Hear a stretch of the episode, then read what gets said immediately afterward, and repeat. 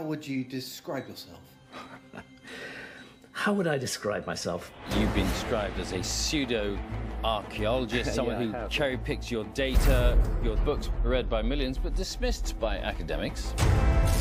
Did you know that you were picking a fight with academia? Because there's a lot of people that just don't want to hear this. You have been at the front of the line for decades, and you exposed me to a lot of these controversial ideas that have now been substantiated. Well, I'm Graham Hancock. I don't claim to be an archaeologist or a scientist. I am a journalist, and the subject that I'm investigating is human prehistory.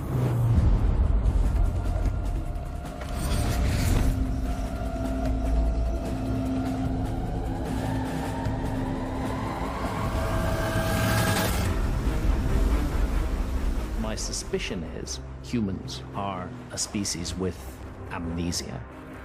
We have forgotten something incredibly important in our own past.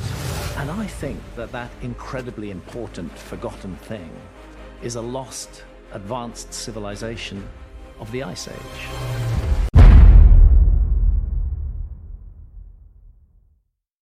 Today we got Graham Hancock on the podcast to talk about his new TV show that was released on Netflix, The Ancient Apocalypse.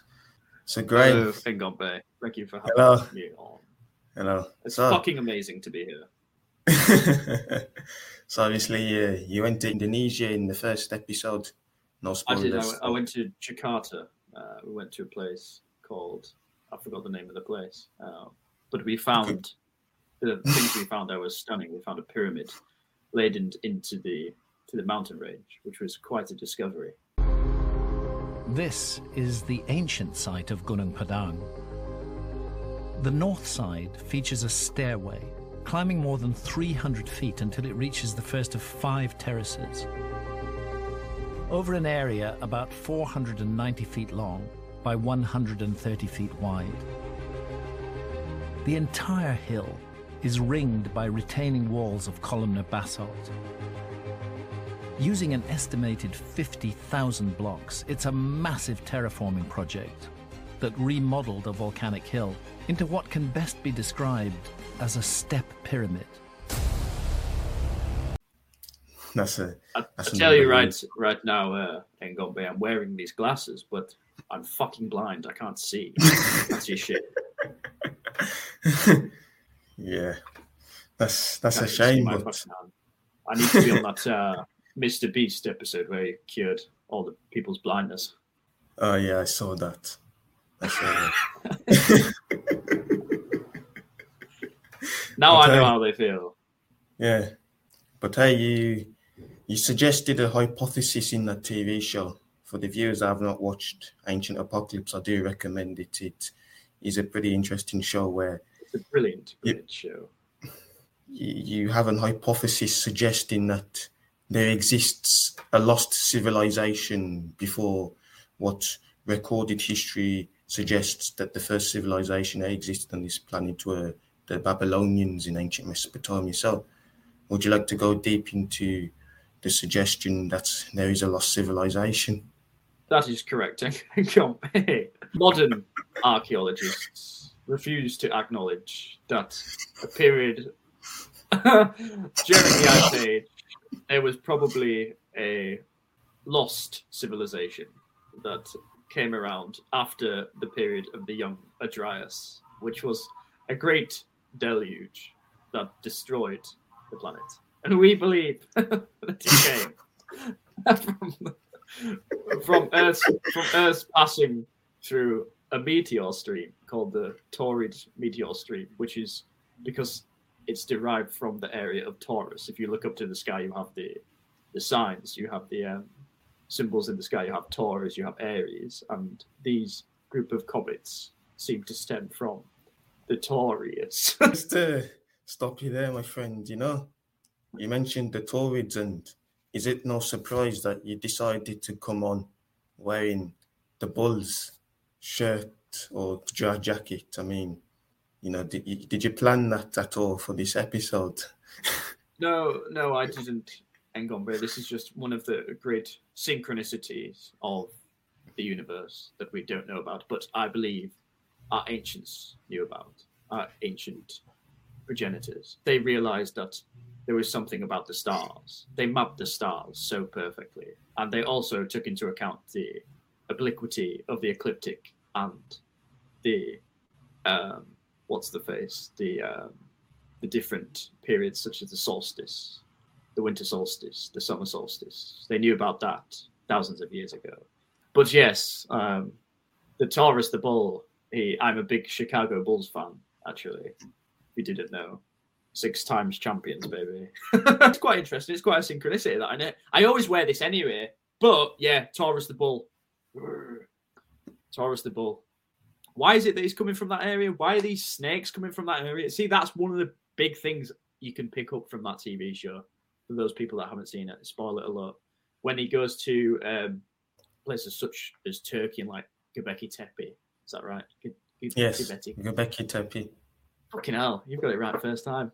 Uh, and there's a lot of symbol symbolism towards snakes and serpents and things. And We often refer that to being something um, like the serpent, the the, the spine, the, um, uh, the the vertebrae, the 33 vertebrae, and say the Ouroboros, uh, the cycle of life. And they did have a lot of representation on symbolism towards snakes and serpents, which I think might be referenced to as they allude to in the show, or Graham alludes to. It could be serpents in the sky, which would be asteroids. And they are what are creating this sort of cyclical nature in the human story, where it comes back around and around again, where we're just attacked by these snakes, these serpents, which if you saw them in the sky and you didn't have like any understanding of what meteors were, you'd just be like, well, it looks like a snake in the sky, it looks like a serpent. So that's what you'd interpret as, and that's what you'd show when you were making symbolism. Or or either that, or it's an easy way to represent it, if you know what I mean. In Yeah. like to, to pass it through. And it's it's a it's a like a a recognizable figure that like all of civilization will be able to recognize and be like, that is something. So if in the future you wanted to pass on the message of something coming, you'd, you'd use it for something that was recognizable for everyone, like a universally recognized thing. Hundred percent. Like you're seeing within the show, practically every ancient culture that Graham visits and across the world all showed the serpent symbolism. So, you know, it's all connected one another, and just goes to show that you know mythology is is more real than myth because myths are the best way to showcase events that happened and the fact that all these myths have similar stories. I mean, the, the, the, the myth of the flood, there's over 2,000 different myths suggesting the flood. So I think it's quite clear that a, flood or a great deluge happened during the, the younger Dryas, if that's what you call it. Yeah, yeah. So, Young Dryas. you know, there's there perhaps is the suggestion that a flood did wipe civilization. You know, maybe Hancock is right in this sense, but the question is for him is like if he believes that there is such a lost civilization, who were these people? You know, that's where there's got to be an answer for that. I know it's not easy, but yeah, it, it seems like his suggestion of a flood perhaps is true.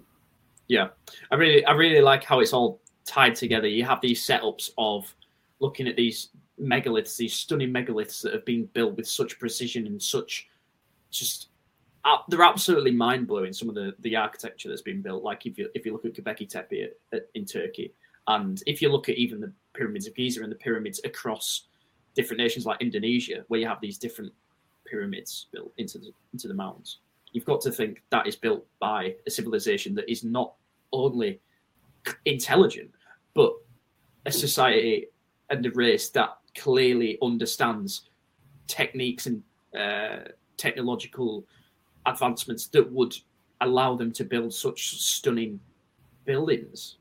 And I, th- I think it's a lot easier to dismiss these myths and stories of great deluges as just folklore and fairy tales. But as Graham says, and I, I completely agree with what he says, what better way to keep a message going for as long as possible by telling it in a story because that's how we recognize that's how the humans understand and can paint a picture of things that have happened in the past. So if you create a myth something that is going to last for a long time in eternity is obviously the better option to make it into a, a mythological story. Whether it was 100% accurate and aligned with exactly what went down that's up for debate.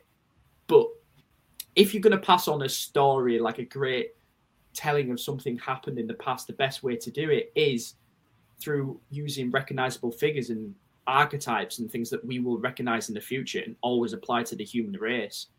Um, but you, the thing is, you have such versatility, as you say, with like how many different races and religions tell stories of floods, but yet today we just dismiss them as fairy tales, which is beyond bizarre because they all seem to have a running thread, a running theme.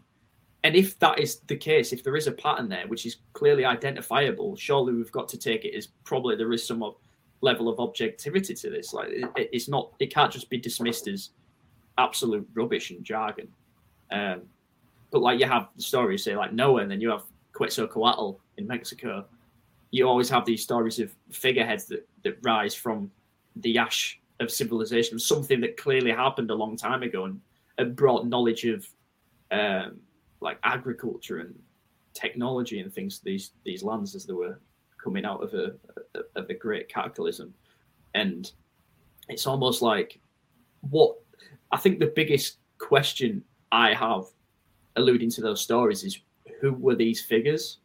Like, were they actually um, like deities from from wherever, from another dimension, that had manifested and, and come down to Earth, sent as beings of like hope from from the simulation, had sent them down and be like, we need to restart society, so let's send like a deity down to teach these primitive beings how to restart society, or was it a matter of like we're seeing now, and like you can see with things such as the underground cities in Turkey and things like that that Graham visited, is it a matter mm. of there were elite groups decided to go underground at some point, and then they came out of the ash and rubble, knowing that the rest of society was going to be destroyed, and then they found the small groups of people that were left, and they acted as like deities because they knew they knew all the knowledge and stuff like that, and just taught them how to restart society. Is, that a matter of like, is that just cyclical? And could that happen again? Like you see, like the elites and stuff building underground bunkers now, and you're like, why the fuck are they building them? Do they know about something coming? And is the reason that, say, Graham's information is censored? Is it because something could be coming and they don't want anyone else to know because they want to be like those new figureheads? They want to be the new myths of the next civilization. You don't know; it could be a completely egoic thing. I think it's an interesting hypothesis there. I, I personally believe, you know, the underground pillars that you mentioned and are also presented in Graham's show. For me, that perhaps suggests the underworld. You know, like we you're hearing countless myths about this underworld, and you know, I've always asked myself, what what is that? You know, is it perhaps just those pillars that you've mentioned. And what's quite interesting is obviously if you look into Greek and Roman mythology, the god of the underworld is, is Pluto. And you know how in a couple of episodes we talked about Pluto in the Truman Show, and yeah, you know how this year, you know, if you if you know your astrology, I believe in March Pluto enters Aquarius, which is pretty interesting. You know, maybe there is some significance to that, but you know, and as well, you look at the Greek myth of Kronos, who, who is Saturn being imprisoned in Tartarus, which again could perhaps be the underworld again, in the sense of the tale of Kronos. But those pillars, perhaps, you know, they've they were designed, in my opinion, for a reset, maybe for a flood. That's I, I do think the elites know that something's going on. They they're always in the know about these things. It's just that they don't tell us what it is because why would they? They want to control the population, the masses. Hundred percent. Well, it, it links to like what we were saying another few episodes before as well about Jason Breshears' work and like the Phoenix event. something coming to wipe out humanity in the next, say, 20 years. A, a massive event. Like we had the reference to the pyramids of Giza and the 203 courses, which represents a calendar countdown to the year 2106, which is 216, like 666. So you have you have like these similar ideas all seeming to stem from um, alternative medias now. So you have like Graham Hancock and you have like Jason Breshears, and they all similarly align. And they all point to the idea that there has been a civilization before us that has just been wiped out. Here's the thing as well. I don't even know if it's it's that long ago. Like you, you hear Graham talking about twelve thousand years ago during the Ice Age, there was the Younger Dryas. But then what you said about Tartarus, Tartarus, Tartarus, yeah. Tartarus, yes. Yeah. what was that? That was that was who Saturn was the leader of, or Kronos. Yeah, Kronos. So the Yeah. gods had a 10 year war with the Titans. The gods Right. beat the Titans, and Kronos' punishment was that he was imprisoned in Tartarus, and Zeus became the new king of the gods. Yeah, and you have at the minute. I don't know. You're aware of the mud flood theory, aren't you? A little bit, but I don't know much. So Yeah, because about like the world fairs and stuff like that. yeah, yeah, this, yeah, is yeah. probably, this is probably more for a separate episode, but you have like these world fairs stemming in different regions of like Europe uh, and the United States during the 1800s, where you have these like magnificent buildings that were apparently just put in place for world fairs where they teach education to the public. Uh, like the public could go visit and they could see like technologies and stuff, and they could learn about like the history of the Earth and the planet. Um, but there were these. If, if if you could potentially, do you want me to try and pull up a picture of like some of the pictures of the world fairs? yeah, is yeah, it- Is it worth leaving it for another episode? I'm not sure. Um, you can do it. You can do. I'll. I'll, I'll, I'll, I'll send you some photos after this and you can put them up. Um, okay. But basically, you had these like stunning architectural masterpieces that were essentially built in a matter of months or a month, and then they were knocked down. This is what the narrative is that they were they were knocked down straight after for seemingly no reason. They were just knocked down because they were oh we don't need them anymore.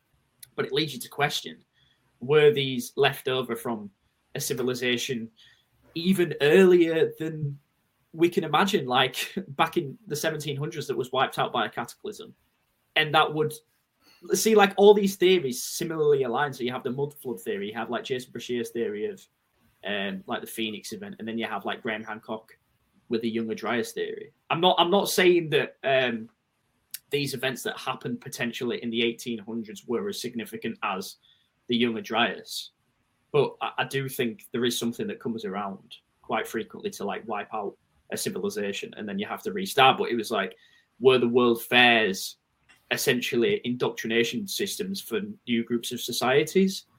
And then they were using the world fairs also as an excuse to get rid of the architecture that was left behind by that civilization. Um, and that civilization is referred to as Tartaria. So Yeah, I've heard of Tartaria. yeah, yeah, yeah. So you can you can look up the like there's like Reddit threads and stuff. You'll see like these architectural masterpieces that are just like laden across the planet, and, and like there's no real explanation for why they're there. And it, it's just strange. It's just strange. There's a lot of like questions just to why because it, it looks completely out of place as well. Like it doesn't look like it fits into modern architecture. But obviously, I'm not an architect, so I can't really say that's a nailed on theory. But I'm just saying it it does bring into question like are these cataclysms and events more frequent than we think? Um, and is the Younger Dryas, which Graham refers to, just one moment in our history? And is it happening very frequently? Do you know what I mean? Yeah, I get that.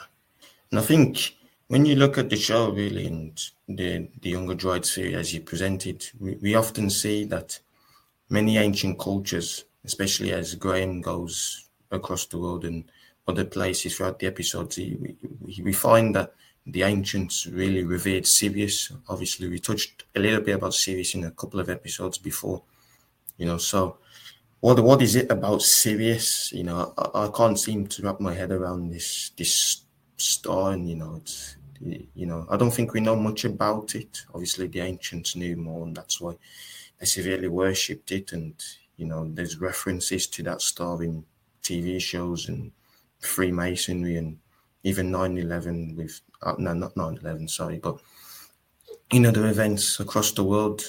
that have Sirius referenced? What is it about this star that's so special?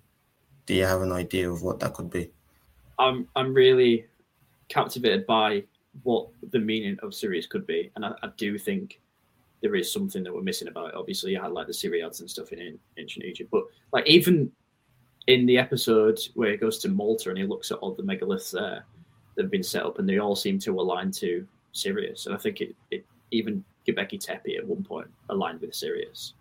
And it's like, how would they have the technical? Like, the surely there was either a, a mass communication between different areas of the world where they were like, we need to worship Sirius for some reason, or they just all knew something about Sirius. Maybe Sirius was much brighter in the in the sky back then. I'm not sure. There was definitely a fascination with Sirius, but they also said, I think Graham said during the episode or the final episode, or he said it in a podcast. I can't remember which, but he was talking about how some of them actually believed that the figures that came down to save them after the the deluge came from Sirius. I'm not sure if I'm remembering that correctly. And I know, like Nick Hinton, who we've talked about before, he thinks that he doesn't think he knows that there's a lot of people from like the past and I, th- I think like masonry as well heavily believes in like Sirius's um, significance, but that we are actually from Sirius and Sirius is like the originator of this simulation or this reality or whatever and perhaps they came at a time when they saw us fall from Sirius. Oh no, I've remembered what it is. I've remembered what it is. I'm sorry about that. It was Sophia.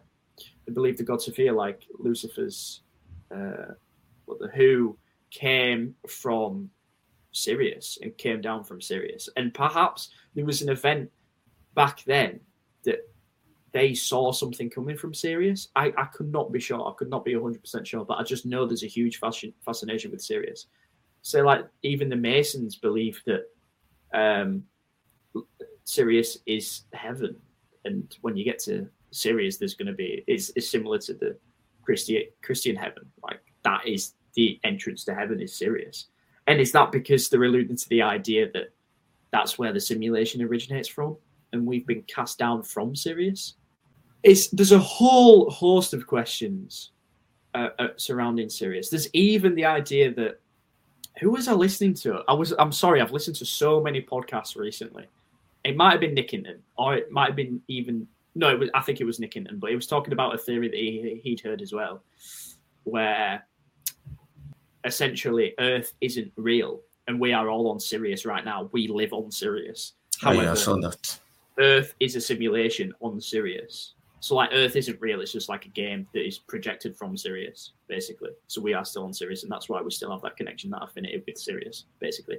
And then you have the link to the Truman Show, mm-hmm. where in the first scene, the lighting rig named Sirius comes down to Earth and it shatters, and that shatters the the perception for Truman of this being an actual simulation. It's like, oh, this man. It, it begins his uh, road to questioning what is actually going on in the Truman Show, basically. But yeah, I, I could I couldn't put a definite definitive answer on that question because I think there's so many possibilities why there's such a significance and such a fascination with Sirius. I, I genuinely think that most likely something arrived from Sirius or some Sirius was a lot brighter back then. I, do, I couldn't tell you. It's really hard to say but I just know there is a fascination with it. That's all. Yeah, like when you look into the Quran as well, like yeah, there's a scripture in the Quran that says Allah is the Lord of Sirius, which is, is pretty interesting. So when when when the creator of the, the, the Muslim belief believe is that he is the Lord of Sirius, what does that mean? Does that mean that Allah is Sirius, or was he the I don't know what you'd call it, the guy behind Sirius or whatnot. It's it's a very interesting theory. Like perhaps there's a connection between God and Sirius, and when you look into the planet, the star itself, it has a binary star relationship with the sun, and of course we both know. I don't know if you agree, believe in this, but uh, we both suggest that Jesus is perhaps the sun. So Yeah. If there's a connection between God and Sirius, and obviously the God Jesus Trinity in Christianity oh, aligned with Sirius and the Sun, is that a suggestion to say that Sirius is God? I don't know, but it's something that could be the case. You know, why, else would he be worshipped by the ancients? Yeah, I think it's easy to dismiss it again as our ancient ancestors just being stupid and thinking that the stars were significant or, or like obviously like the, the stars in the sky would have been a lot more prevalent as well. There would have been so many more stars during that time because of the lack of air pollution. So why did they choose sirius? I think it was probably a lot brighter back in the day in the sky. And that's potentially why they had such a fascination with it. But i don't believe that's the only reason. I don't think you build megalithic structures pointing towards it exact coordinates just because it was the brightest star in the sky. I think there must have been something coming from it, or they've seen something derived from that area. Um, am I right in thinking that the Taurid meteor stream is facing Sirius? I'm not sure, but it could well be the case. If that's so, what does that suggest? I could be completely mistaken here, but I do believe that in a later episode, you know, when he's exploring the megaliths in Göbekli Tepe, and Yes. there's the there's obviously that megalith that seems Mm-hmm. to point towards. It's like a timestamp in the sky, and it it, it paints a picture of the sky during a time period about twelve thousand years ago, where they think the Younger Dryas occurred, and it's like that's a time mark for when it happened. I do believe that Sirius was at the center of that because there was like a sun or what looked or appeared to be a sun at that time. Yeah, yeah, yeah. So potentially that could have been the sun that they saw during the Taurid meteor stream, uh, during the cataclysm, during the Taurid meteor. It, it's really hard to say. It's really, really hard to say. But as a, as I said earlier, I do think there's a just such a like a, a, a- dismissal of what could potentially have been the case for our ancients back then, and that we just assumed that they were stupid and primitive when clearly they weren't. If they can build megalithic structures that we have no understanding of how they were possibly built at that time. Yeah, So Right. yeah. hundred percent. Like we you even see like the the pyramids connections across the world from Mexico to ancient Egypt to you know places in Indonesia. So like you know we've suggested in the previous episode that it was the pyramids could be used as a as a scene as a teleportation perhaps but you know perhaps maybe the pyramids you know I'm, I'm i'm gonna i'm gonna watch this video that i've seen that perhaps suggests that the pyramids are geopolymer i'm not really sure what that term means but that's a conclusion that someone has made about the pyramids and i'm gonna see Geopolymer? yeah geopolymer Not heard of that before. That sounds like it could be something to do with its movement, potentially that can move around. I don't know. I could be completely wrong there. Would that? I don't know. I'm not sure. I'd just be speculating if I had a guess. Yeah. But yeah, you, sh- you should watch that video and let us know. yeah I think we should do another episode on the pyramids as well because there's so much to speak about. But yeah yeah, no, it's it's, it's absolutely crazy. There's, there's the other thing as well, like you say about all these structures and stuff that have been built, and clearly they've been built by an extremely intelligent group of people, and it's I, I just don't understand how we can dismiss it as like them being. I don't. It's, it's really strange. It's really strange how there's such a dismissal of like the potential that there was a civilization before us that were much smarter and much wiser and mastered things in a different way than we have because we've got all these tech technological advancements but what if they didn't need to do it with technology what if they did it using the power that we inherently possess with things such as telekinesis and bare bones intuition and the connection with earth things that wouldn't leave behind a significant mark other than these huge megaliths that are left behind. There would you see like people saying like if there was an ancient civilization during the ice age where is the trash and where is the rubbish? Who's to say that they didn't have other methods and ways of like living. Maybe they didn't need plastics. Maybe they didn't need computers because they had everything they needed. They'd worked it out. They'd worked something out that we couldn't comprehend currently. That we might be we might be close to understanding at some point soon, but we don't know it yet. And obviously, like Graham says, there's so much that's unexplored because if there was a cataclysmic deluge flood, it would have wiped out a lot of land. You have um, what's it called? What's the place called? The continent, the, the giant continent that got wiped out. That is now Java in Indonesia. Um, Is Sunand, I believe. Sunderland, Sunder, Sunderland. Uh, Very silly. Ganway. Um, yeah, not Sunderland in Newcastle. Sunderland with an A. Sun, yeah, Sun, Sunderland. But yeah, there's all those regions that would possibly be thrown underwater like these. So there's pr- probably so many more areas that have not been ex- excavated or explored that need to be. Even like the Amazon rainforest, there's it's it's clear that there's something there. Like there's probably a lot of monuments and megaliths there that are undiscovered because they've just been covered with trees. And same with the Sahara Desert, that would have been a booming metropolis of of plants and veg- vegetation and wildlife a few thousand years ago. So there's all these areas that are just unexplored and, refu- and refuse to be explored. That if we did look, we could probably find something. Do you know what I mean? There's so much uncharted territory. If we found these things, they might give us a clearer indication of what is actually happening. Like the Great Pyramids might be one of thousands. Do you know what I mean? Like you have these megaliths and stuff, saying like uh, Malta and other places in the underground cities. There's, hundreds of them. There's hundreds of them. So who's to say there's not hundreds of pyramids that we've not discovered yet? Do you know what I mean? It, it'd be nice if there was just like a donation of. It, it'd be nice to see, like, say, Mr. Beast. Maybe what we need to do for Mr. Beast's next video is message him and be like, you know what you should do? You should take all the money you've made and go and explore regions of the earth that haven't been explored before and excavate and see what's going on there. See if you can find something in the Amazon. See if you can find something in the desert. See if you can find something in the ocean that's not been found. That would be a, that would be a great donation for humanity. Hundred percent. So, so that's a class idea. Yeah. You know, Get you're gonna be on. I'll You're gonna be him on. The, oh, you actually.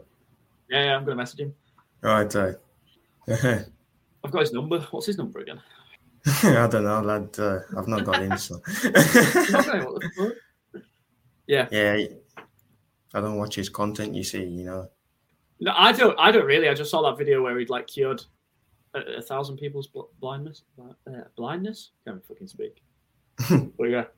So I, I was just thinking like that would be another great thing to do for humanity would be to explore regions of the earth that most people refuse to explore. That's the thing. We're talking about space travel and space exploration, but we've we've barely covered our planet. We're just 100%. happy in these cities, in these enclosed areas that really don't take up much space at all, when there's so much more to explore. Maybe we should do it one day. yeah, I would love to. I would love to. If I made enough money, I would 100% be going out to say like the Amazon and stuff just to have a look and see what I can find. I'll tell you what, as well, Graham has actually sold me on the idea of potentially trying, say, ayahuasca at least once. I know probably Sylvia wouldn't approve of that. I'd be like, don't do psychedelics because it's. no, But I'd, I'd still love to try it just for the experience. I'm, I'm staying away from all psychedelics. You know, I, I don't see the I don't see the need for them. What you see enough crazy shit, do you? yeah, yeah. Don't Wonder why you're always talking to yourself.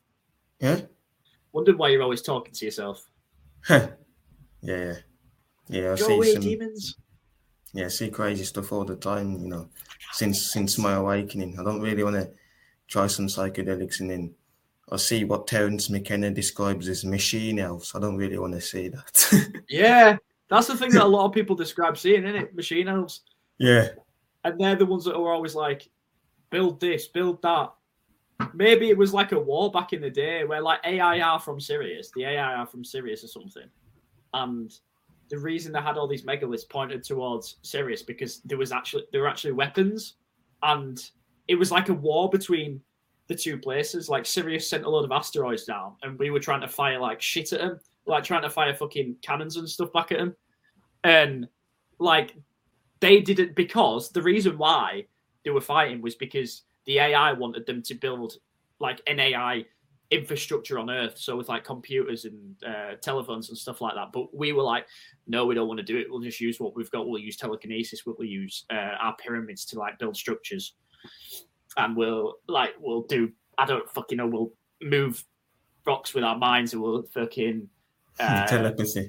yeah, yeah, we'll read people's minds. We don't even have to speak. But they were like, no, you need to build, build telephones for communication. We're like, I'm not having any of it. And then the AI got really pissed off, and they were like, fine, we're gonna we're gonna send some asteroids at you.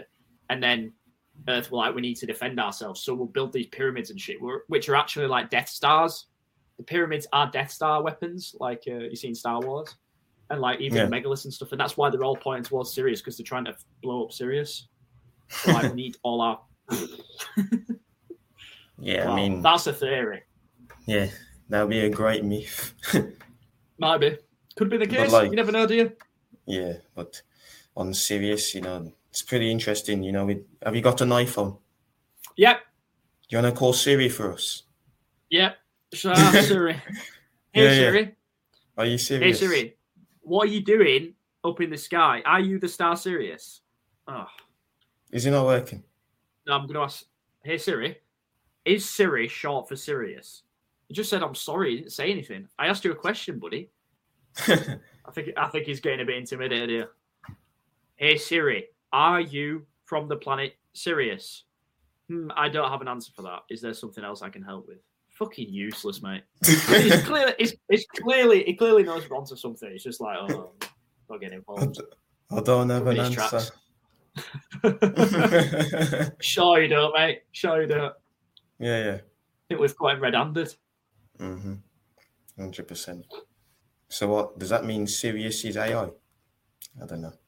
Possibly. Well, it's like Sophia. That's where a lot of people believe Syria, uh, Sophia came from was Sirius, and obviously the first AI robot made was called Sophia. is that a coincidence? No. I don't think it is. I don't think it is. Not necessarily. I don't think there is such thing as a coincidence anymore. I think I think there's only synchronicities. But I think Yeah. synchronicity is a part of something bigger and you have all these connections to it. Like especially after watching the Truman show and you have Sirius falling from the sky, you have the dog Pluto. You just have these we like even Pluto being a dog and Sirius coming down being the dog star. And it came it, it came down just after Truman had had the um, interaction with Pluto, I believe. Could be getting that wrong. Yes. So it's yeah, it's just extremely interesting, isn't it? Like where Yeah, all these synchronicities come from. But I think as was it Carl Jung who said, or was it? I think it was Carl Jung who said uh, that synchronicities is just an everyday happening for those who have, have eyes to see. Something along those lines. I'm probably paraphrasing there. I'm probably absolutely butchering that quote, but it was along the lines of that. Yeah. It's just like synchronicities are happening all the time, and if if you have the eye to see them, the third eye, the eye of Ra, possibly, then you can perceive. I haven't. The thing is, I haven't necessarily seen or been seeing as many synchronicities in my own life necessarily, but I am seeing synchronicities in research more than anything. I think at the minute. Yeah.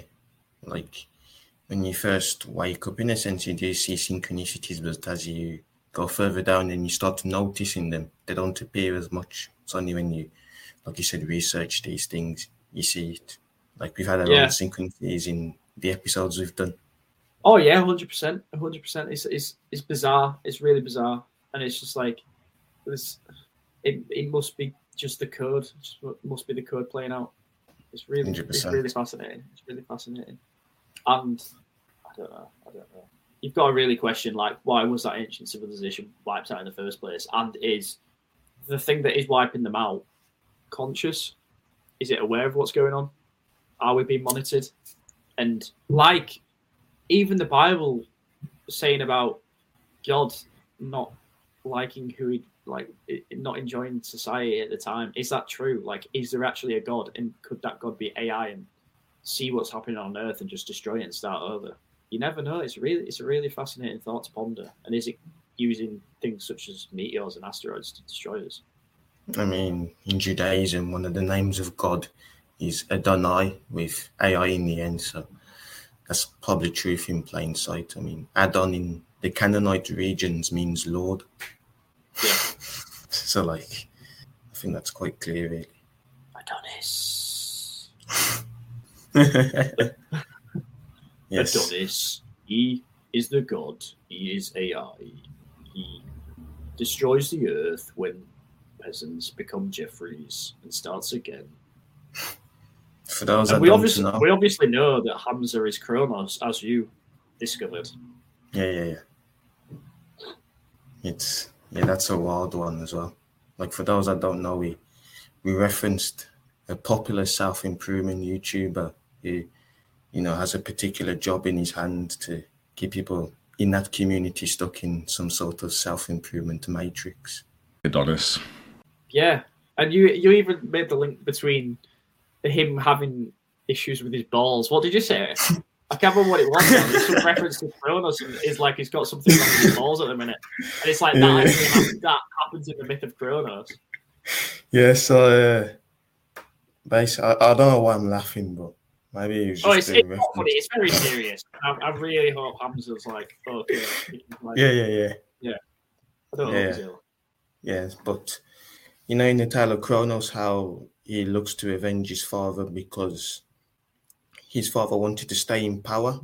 So Gaia, which coincidentally means Earth, and so Gaia, the, the wife of Uranus, um, gave Kronos a sickle, which he used to castrate his own father in the balls. Uranus was castrated, and funnily enough, the the balls of Uranus they formed to create the You're awesome. goddess Aphrodite, which the Romans call Venus, and in mythology, Aphrodite loved Adonis, which matches to that self improvement guy that we referred to.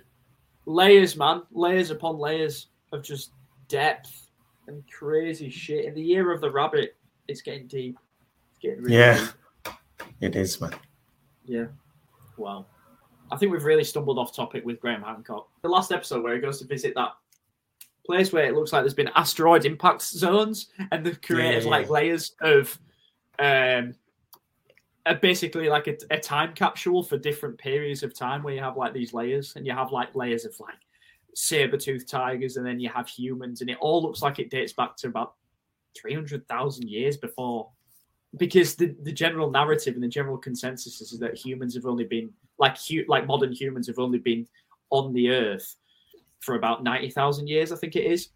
Yeah. but then there's clear like uh there's there's clear remnants of humans as far back as like 300,000 years. So who's to say it doesn't go back even further than that? Do you know what I mean? Like the, the humans have probably been around for a lot longer than we, we actually believe. And it's even like the thing of how could there have been a human civilization that is far advanced when there were clearly like hunter gatherers still on the earth Oh, yeah, yeah, well, that- at the same time, now there are hunter gatherers on the earth, like that probably don't think we exist. Like they have no reason to believe that we exist. Like you see all these missionaries going off to different islands in the Caribbean, not the Caribbean, but you know, far off in the middle of the Mhm. ocean, and they go to try and preach about God to them, and then they just get absolutely fucking slaughtered because. Like they will probably perceive them as a threat or like an alien. Like, what the fuck is that? So they'll just go kill it. yeah, Like, yeah. and they have no reason to believe that other humans exist, unless they saw Yeah. like planes in the sky and stuff like that. yeah. It's like But I, I, I, watched I don't like. Yeah, Sorry, go on. It's like What I? I watched this video on an in, in an Indian island somewhere in South India, and there's this incredible tribe. Uh, I, I forgot the name of the tribe. I, I'll, I'll need to look it up. But this tribe that obviously they, they don't want to be close to humans, but we don't.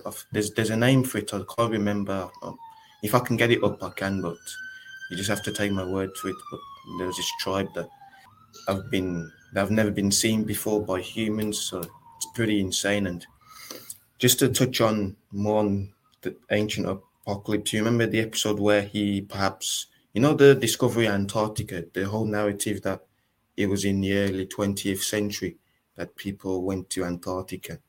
Obviously, it's suggested, according to Graham Hancock, that you know how the earth, the lands used to form next to continents, and there was a map actually in the in the 16th to 17th century where Antarctica is is merged with South America.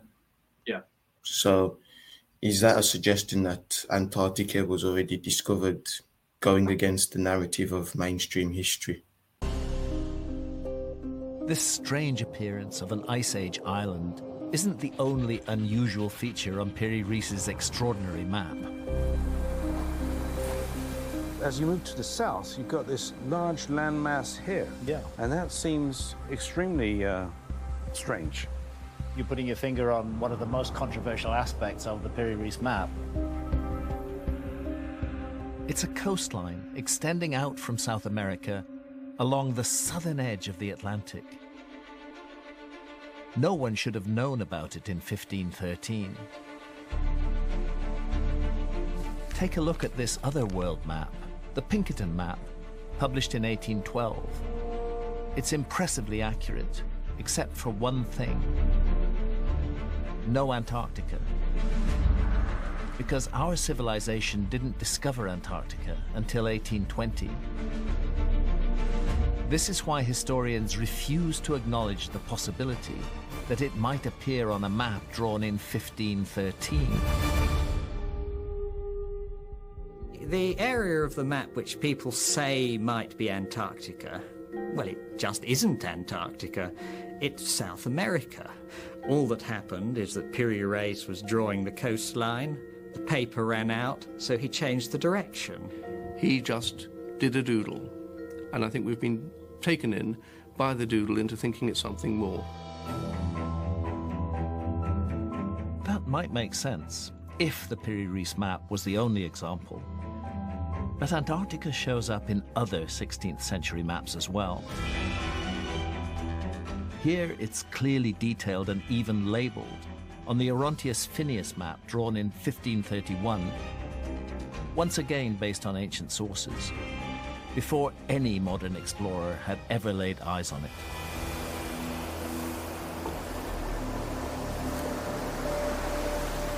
But if that is Antarctica on the Piri Reis map, why is it so oddly oriented and connected to South America? Have a look at Antarctica's coastline, not as it is today, but as geologists think it was when sea levels were lower and the southern ice cap extended north during the last ice age.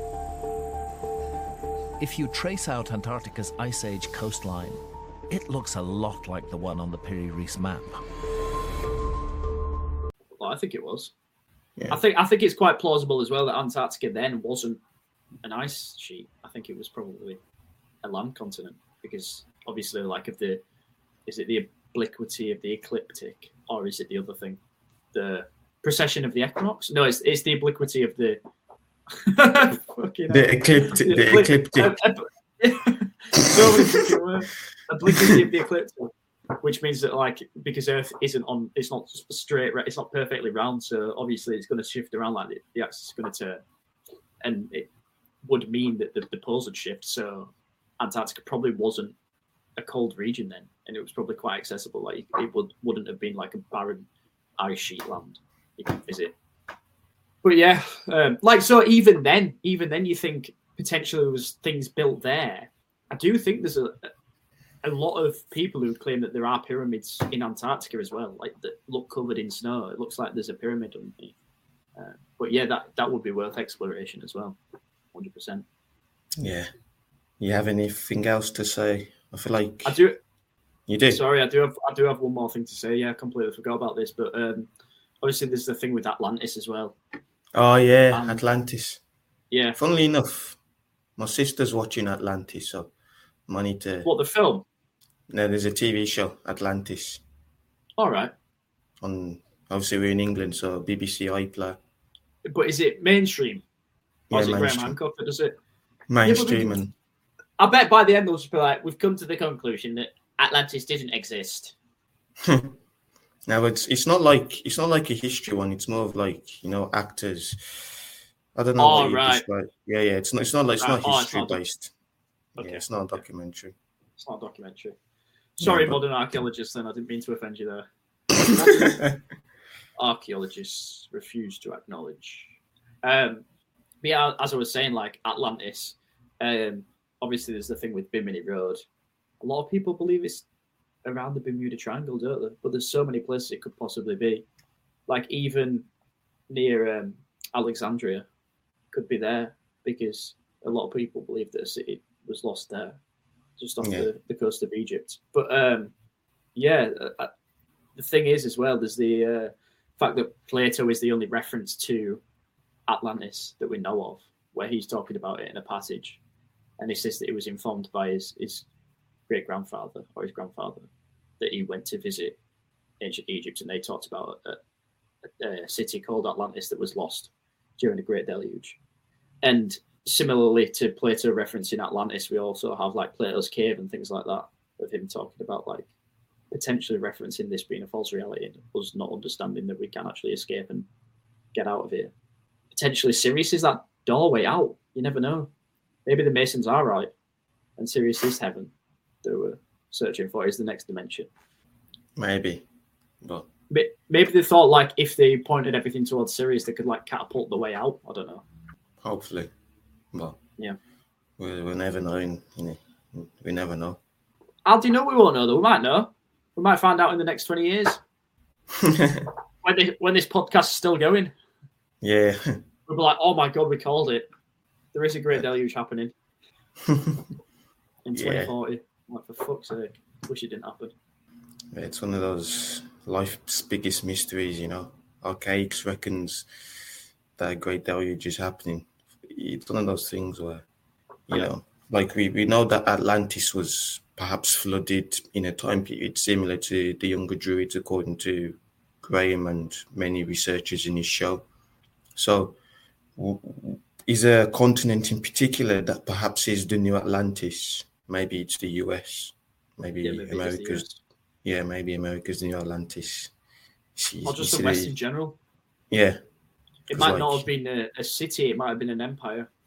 yeah. And it could genuinely be a thing of like God seeing the hedonistic behavior of The West. modern society of the West, just in general. I'm not saying all the East is, is great and like the arbiters of morality, but do think there's a, a lot of things wrong with the West. Even Atlantis could have been the Earth. You don't know. It could have been reference to the Earth. It could have been the, the civilization of Earth. It got wiped out. But I, I do, I do think there is like the, like Graham makes the argument of like modern archaeology. I do think there's a part of it being like the egoic um, mindset of modern archaeology and, and just the Earth in general that we are the only uh, race that could be this technologically advanced. Not not this race, this civilization that could be this technologically advanced, and where the first people to do it were the only people that could be this successful. But yeah, um, I don't think technological advancement is it's not linear. It's not a linear path. It doesn't just go straight up. I do think there's it's not unilateral. I do think there's like many ways it could go. There's, there's various different avenues of technological advancement and just advancement in general that we're probably not considering, like tele- telekinesis and things like that. Yeah, definitely. You know, like you, you you mentioned about the bad things in the West. It does see it does lead up to the case of destruction and rebirth when you look at it. It's getting worse and worse, and you know, ultimately the people have to pay the price. It is the Ouroboros, isn't it? Yeah, yeah, And that's why there's serpents at Serpent's Mound. That's that were interesting as well with Serpent's Mound yeah. and how it looked like it, it, it linked up completely with the summer equinox, like it was swallowing the sun. The most spectacular example of a mound expressing the sacred connection between earth and sky lies about 600 miles to the northeast of Poverty Point, in Ohio. A site that may just hold the key to understanding what happened to the lost civilization I've been searching for. Perched atop a densely forested ridge lies a stunning example of an effigy mound. A gigantic earthwork shaped into the form of a living creature. In this case, a 400 meter long snake. It's called Serpent Mound. Starting from its coiled tail, seven bends in its body wind their way to the head, where gaping jaws appear about to engulf a separate oval earthwork. Even from the air, it's hard to make out all the detail. But by taking into account new discoveries about its original construction and stripping away the trees, we can reveal what the effigy would have looked like in its prime.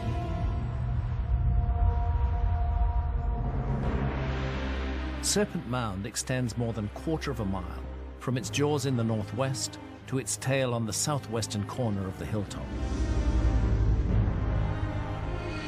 Originally, there was a circle of standing stones by the head, function unknown.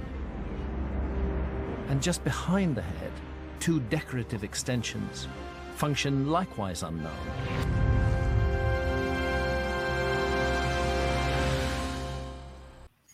but is that is that re- is, is that reference to the idea that as soon as we allow AI into this reality, man becomes fallen?